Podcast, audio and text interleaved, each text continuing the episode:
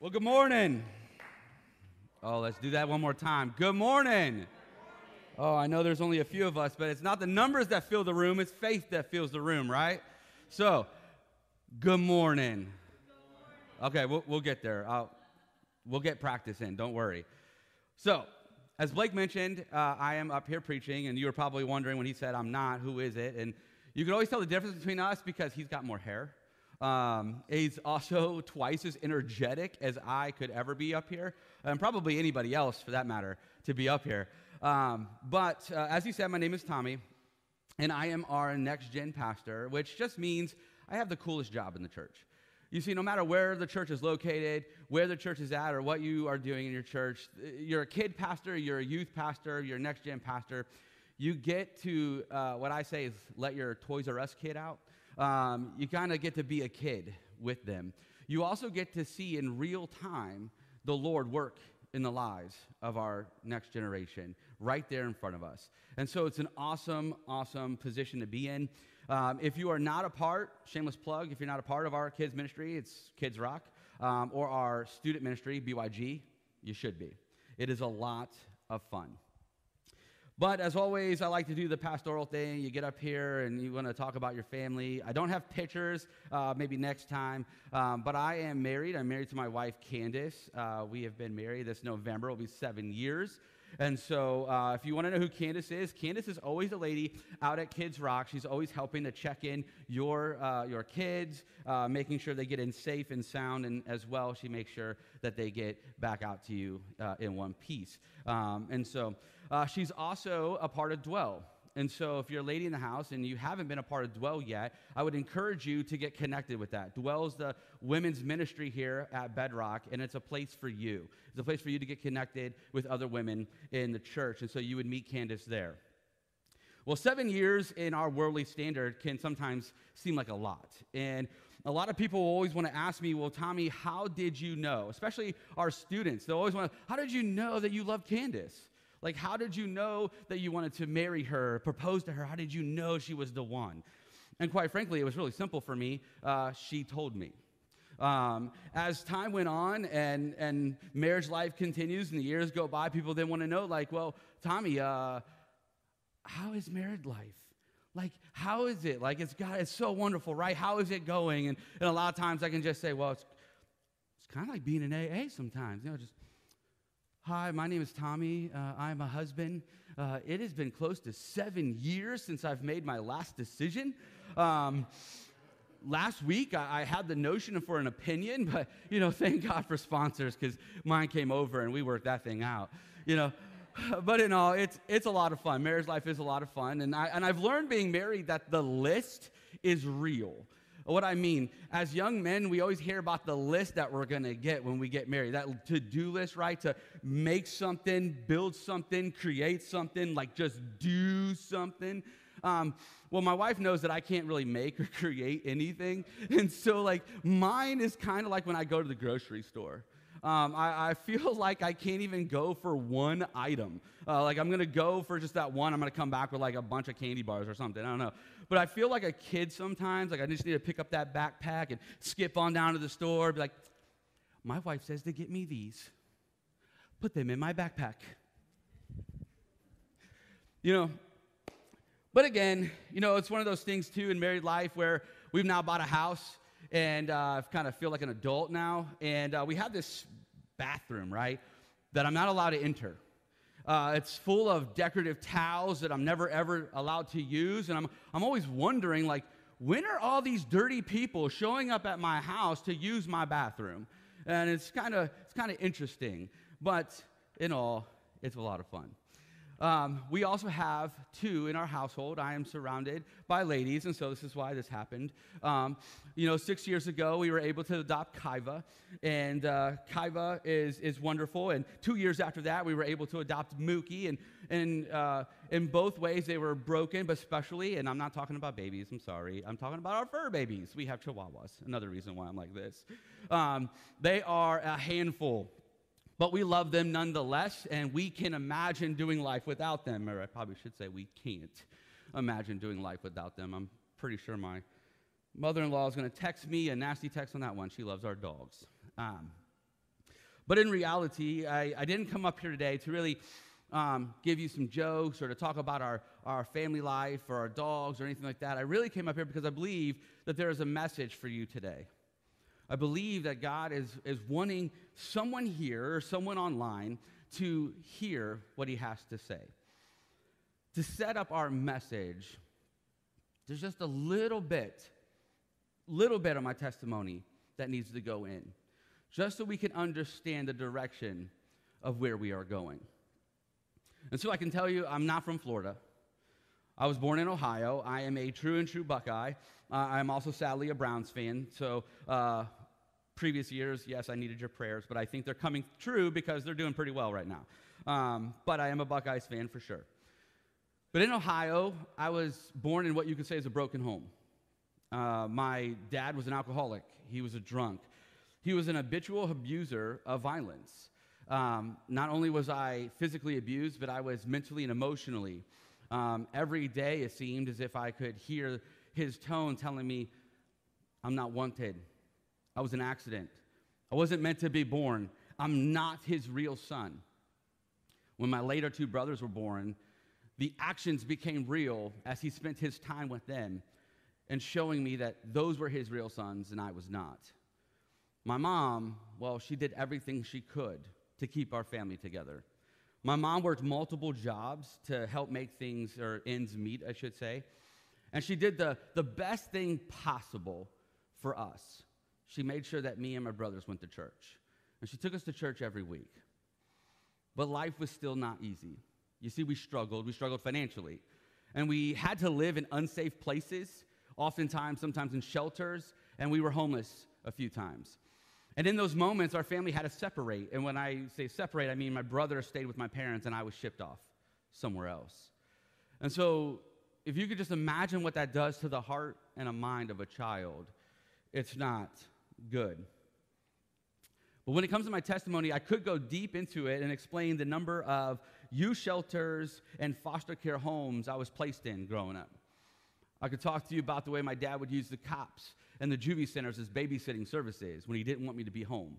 Many of my birthdays, holidays, Christmases spent somewhere else other than with my family. I could talk to you about the gangs that I joined, and yes, that was plural.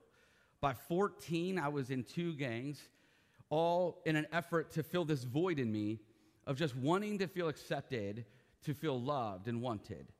I could talk to you about all the violence and the drug dealing I did then, but there's something I, I cannot tell you I've been delivered from, and as I have not been delivered from drugs because I have never done a drug. And I mean, no alcohol or cigarettes have ever touched my lips. But there was something I was addicted to, and that was the emotional feeling of anger. You see, like I said, my mom, she took us to church, but being in church where I was hearing about this God that loved me, this God that wanted the best life for me, this God that was the father to the fatherless, and yet I'm looking at my earthly dad, and well, quite frankly, he made me feel like he hated me. It left me confused. And in a confused state, it also led me to hating life and, and church itself, living a life of heartache and pain, but not really ever understanding the why behind it. Well, that led down a road of unforgiveness, bitterness, and pain, and ultimately regret. You see, growing up in the church and not understanding the personal relationship we are to have with Jesus, well, it just led me to seeing church as a place of rules and restrictions. And so at 17, when I was on my own during my senior year, I left. And so a lot of people want to know, like, well, how is it possible that, that you're in ministry? How is it possible that you're a pastor? How are you even working with kids and youth today?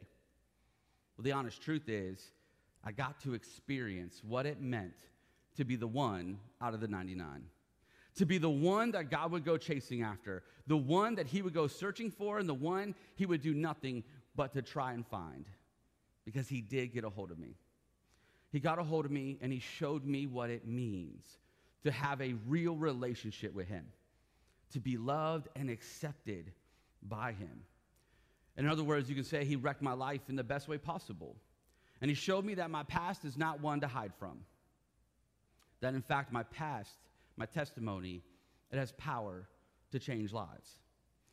Because of all that I've gone through, all that you can say God allowed me to go through, I have the ability of reaching those that our society would say is unreachable. And those, those that know the old me today, I get them to show, I get to show them the new me.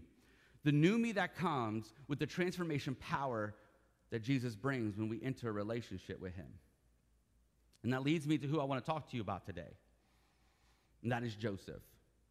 I believe the life and the story of Joseph not only resonated with me, but it resonates with all of us in many ways. And so today, the message title for us today is this I don't look like what I've been through. And I praise Jesus that I don't. For if I look like what I've been through, I wouldn't be able to go out. I would not be able to show my face. I would be too scarred to be seen in public because I've been through too much. So much, in fact, that if I was left to be seen for what I've gone through, let me tell you, I, would make the toxic crusader look like a GQ contestant. And if I just went too old school on you, Google it. You'll find out how nasty that guy was. But, but I thank God. I thank Him for His covering. I thank Him for His anointing. I thank Him for His healing. And most importantly, I thank Him for His image, the image He placed on me. Because of that, I don't look like what I've been through. And so today, this is the topic I want to dig into. I want to dig into why it is that we shouldn't look like what we've gone through, why we shouldn't look like what we've been through at all. But why it is we need to cast out the lies of the world when it tries to put its image on us. And so, if you have your Bibles, and if you have a phone, you do, I'm going to ask that, that you turn with me really far into the Bible. We're going to go to Genesis. I know, it's, it's deep. Genesis chapter 41. I'm going to start in verse 46. But before I read, I want to let you know two things. One, I like to preach from the King James Version, sometimes New King James, because I, quite frankly, I don't think I'm that smart of an individual. But God calls me a royal priest, right? And so when I get to speak out of the King James, I kind of feel like a royal priest. And so, like, I'm going to speak to you out of the King James today. Two, church is participatory, it's not a spectator sport. You didn't come here to sit in a chair, listen to someone read a few verses, and then go on your way. You came here to participate in the Spirit of God and what He's doing in this place. So, church, it is 100% okay to shout out an amen. Give a little bit of a clap. Shout a hallelujah. If you got a towel, you can wave it too, just as long as it's not white and you're going down.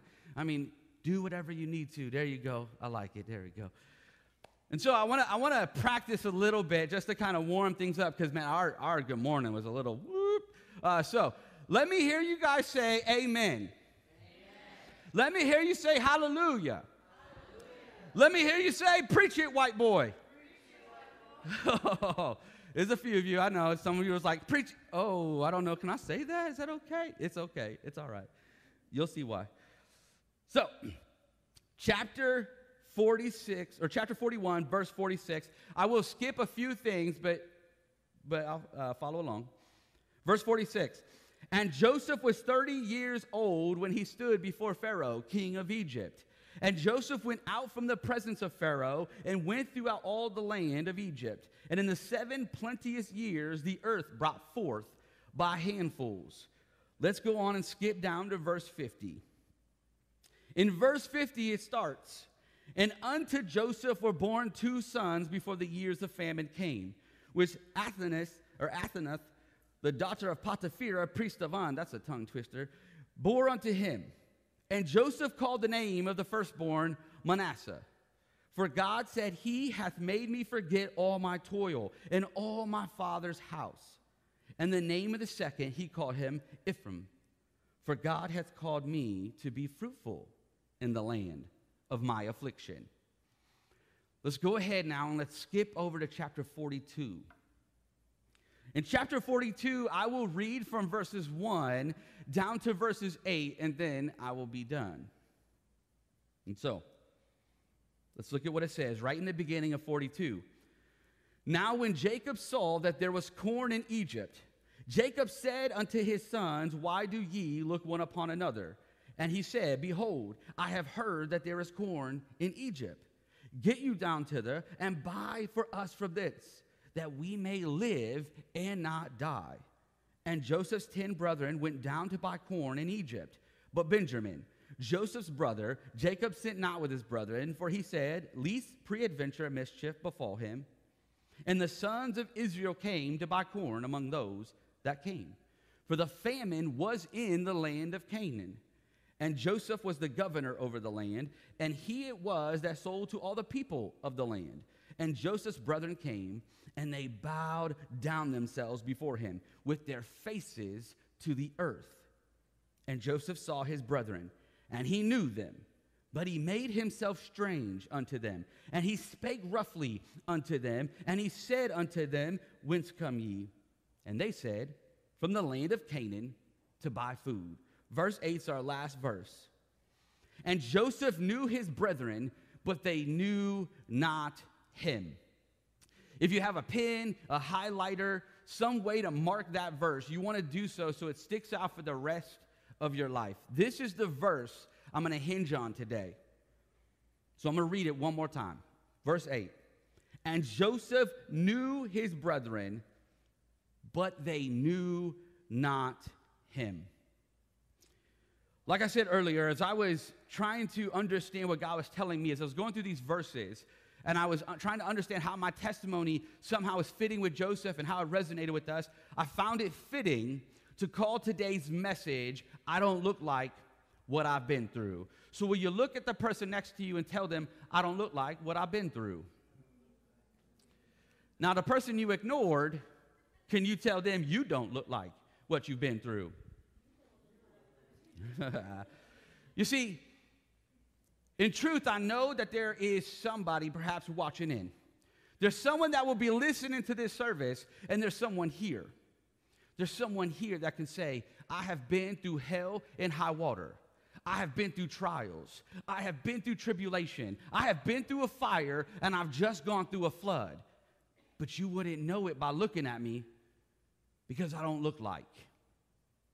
See, the Bible tells us the Bible tells us that Joseph's brothers knew him not, but he knew them. He knew them, but, but they didn't know him. I believe the life of Joseph resonates with our spirit on many levels. You see, it speaks to adversity, it speaks to tragedy, it speaks to the unexpected happening, it speaks to the backstabbers in your midst, the haters in your midst, it speaks to the dream killers and dream tees. It speaks to the, the, the vision haters and the purpose killers. The story, it also speaks to sibling rivalry. It speaks to jealousy and envy, and it speaks to the depravity of man. The story of Joseph also speaks to timid parenting, passive parenting, because Jacob did not rule his house well the story of Joseph speaks to us on many levels. But beyond the negative, it also speaks to us with many positives. For you see, the story speaks of comeback, it speaks of restoration, it speaks of redemption, it speaks of God's preserving power, God's provision or continuation of provision of strength. It speaks of resurrection power. It speaks of turnaround and it speaks to opulence. The story of Joseph, it also speaks to us and resonates with some words we all need to memorize forgiveness, of second chances, of love. His story resonates on many levels. And by the time that we are introduced to where I have picked up in chapter 41, Joseph has been for 13 years struggling. You see, at the age of 17, he was cast into a pit. And then he was sold into slavery and he was made a slave in Potiphar's house. And for 13 years, he endured slavery and he endured prison. But as we look into chapter 41, as if it just comes out of nowhere, he is on his way from the prison and he is asked to go interpret a dream of Pharaoh. Upon interpreting the dream, we know what happens. He is made the second most powerful man in all of Egypt. You see, after 13 years, he goes from obscurity to notoriety. He goes from poverty to opulence. He goes from barely enough to more than enough. He goes from shopping at the thrift store to being able to buy Louis Vuitton, Coach, and Chanel. Are you understanding what I'm telling you? 13 years. 13 years of hardship and struggle. And what seems to be out of all of a sudden, out of nowhere, he's summoned and his life, his life turns around. And so, I think the first thing that I would like to say to you today, the first thing I want you to make special note of is this you should never give up on your dream. Never give up on your dream. You should never give up on what God showed you. For what God showed you, He means, and God can do anything but fail. After 13 years, it may seem like the dream wouldn't come to pass. After 13 years, the vision it starts to blur, and perhaps it starts to feel like it's not going to become reality. But just when you start to pack everything up, and you want to tuck the dream under your bed and you want to remove the vision from your computer, that is when God tends to step in and say, All right, you are ready. You are ready for me to step in and to do so right now. And so, the second thing, the second thing that we need to talk about. We need to make special note that when we're going through hardship, it can become easy. It can become easy to start to see and to accept the hardship as norm.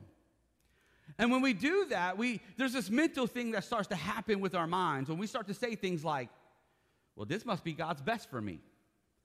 Church, the devil is a liar. We need, we need to be careful. We need to be careful that during the hardship, not to, not to become or to accept or to even become too comfortable in the hardship. And so our second point is this, and uh, something I think that is very important for us to know is that Joseph made a shift. He made a shift. You see, he realized that he wasn't in prison anymore. He realized he wasn't a slave anymore. The Bible tells us in Genesis chapter 40 that just before he went to go see Pharaoh, he shaved his head and he changed his clothes. In other words, he didn't show up looking like his past, he showed up like his future. He made a shift. There's someone here. Someone here. Someone watching. There's someone that just needs to make a shift in your mind. You need to know it's one thing for God to come into your life, to come in and to start moving things around to get you out of your Egypt, to maintain you through the wilderness, and then to take you into the promised land. But now you're in the promised land. Your externals have changed, but your internal has not changed. You see, I'm telling you that you have arrived. You have arrived and you have entered a faith community, but you are still dead on fabulous. Your externals have changed but you have not made the shift to change internally. I think this is important that I understand that you follow me. So, can I hear you say, make a shift? Make a shift. Okay. We're still getting there. It's okay. It's okay. My wife hates this part. I, I kind of ran this by her a little bit, and she's like, oh, I don't know if you should do this. But I want to give my message, my message a, a subtitle. If I could subtitle it for you today, I would call it Flush the toilet. You see, there are just some things that tend to happen in our lives. And instead of trying to hold on to them, you got to let it go down the drain. We got to let it wash off us. We can't let it spread in us. We got to get it out of us because we can't take it to the next level. You need to get it out of your system and flush it. I mean, Pee Wee gone, Amber gone, Trevor, gone. Anxiety, gone. Depression, gone. Take those things and flush them. Perhaps you need to change the lock, change the pictures. Take the old and flush it. And so, most of us here, and I really do hope all of us really, we do one of two things every single day we either shower or we take a bath. You see, we go into a new day with a bath or a shower, and what we are signifying is this I know I picked up some dirt yesterday. Matter of fact, I know I picked up some stuff yesterday, but I'm not willing to let it contaminate my today. So before I go forward, I'm gonna wash it. Because why are you gonna take that stuff into the promised land? You may need to get rid of your nasty attitude. You may need to let go of the ex. As we said, 13 years. 13 years of hardship. And now he is the second most powerful man in all of Egypt. And by chapter 42, we are almost in the middle portion of this seven years of famine. So if we take the 13 years and the seven, we have 20. 20 years since Joseph has seen his brothers. Let me make sure you understand the math with me. It's been over 20 years because 13 years was in hardship due to prison and in slavery. And then we have the seven years of plenty, and now his brothers are there during the famine. We have a minimum of 20 years since he has seen his brothers. You know, many things have happened in the life of Joseph now since he's last seen his brothers. He rides in the second escalade of the royal patrol. He lives in the second biggest house in all of Egypt. He has multiple refrigerators and widescreen TVs. He just doesn't have cable. He's got satellite with all the sports channels and ESPN. He gets to go to the, the, the spa now and get facials, exfoliation, and massages. Are you listening to what I'm saying to you? I'm talking to you about a man, a man who is blessed by God, a man that came out of something because he let God have his way. 20 years have passed. 20 years have passed, and Joseph is just now finishing the seven years of plenty. But the famine hits. Famine hits, hardship hits, and this famine it spreads all the way to Jacob's house and where his sons are living. But by now, Jacob's sons, well, they have tried to erase the memory of their brother. It is as if Joseph never existed. More like in their minds, he was dead. Everybody had moved on as if Joseph had never even existed at all. When I read that part of the story, I find it funny that in life, it's funny that when people try to write you off, they want to write you off and make you feel like you're not going to be something or somebody. You just feel like they just dropped you off at the bottom of a hill we need to remember the devil is a liar. And so, his brothers, though, his brothers, they come to Egypt because Jacob sends them. He sends them to get food due to, due to hearing that there was food to gain in Egypt. And when they get to Egypt, chapter 42 tells us they came before Joseph. He recognized them, but they did not recognize him. The Bible also tells us that they bowed down. They bowed down before him, and when they bowed down, Joseph had to take a step back because he had a moment of deja vu. You see, he's been here before. When he was like 17, he had seen the stars and the moon bowing. And now here are his brothers. Because what can't God do? Let me hear you say it, church. God can't lie. Oh, we're still getting there. God can't lie. God can't and won't fail on what he says. So, they've come after 20 years 20 years of hardship, 20 years of trial and trouble. And Joseph is just coming out of the seven years of plenty. And the Bible says that as they began to come up after bowing down, they look at Joseph, but they don't recognize him as Joseph. And while they are looking at him and not recognizing him, Joseph is looking back, and without a doubt, he recognizes them. And this is my third point for you today. This tells us one very important thing, and that is that they had not progressed. They had not grown. They had not changed. But Joseph has changed so much that they couldn't even recognize who he was. You see, when he left them, when he left them, he was wearing messed up clothes. But now they're seeing him again, he's got on gold cloths. When he left them, he was looking all jacked up, and now he's all put together. Matter of fact, the Bible says that he has workers, interpreters, and staff. Once again, I find it amazing in life. Amazing in life that when people get to come back and they get to see you after some time has passed, they come with this expectation, right? It's like they expect to see you all jacked up with like three teeth, no hair, and, and you're hitchhiking all over town because you can't find a ride. The devil is a liar.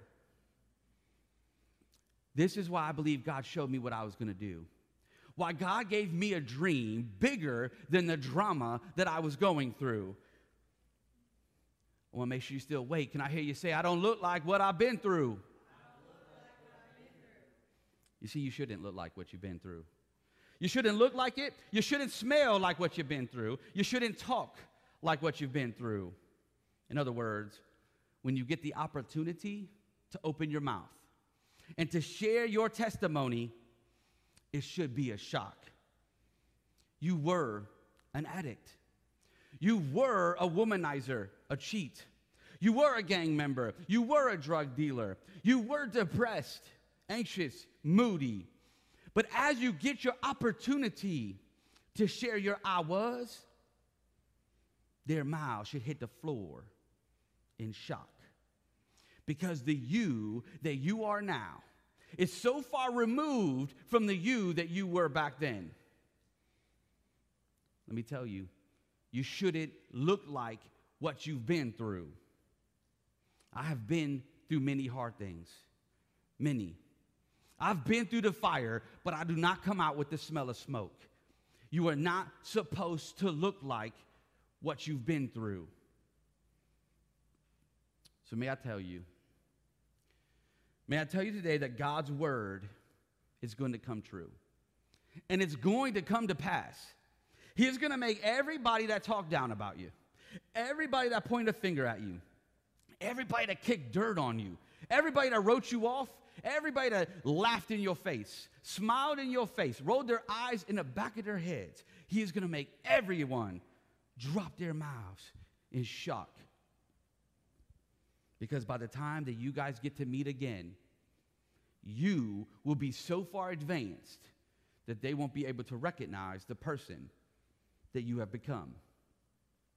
That is the mighty God that we serve. And so, if you're ready, if you're ready for a shift, let me hear you give God a round of praise.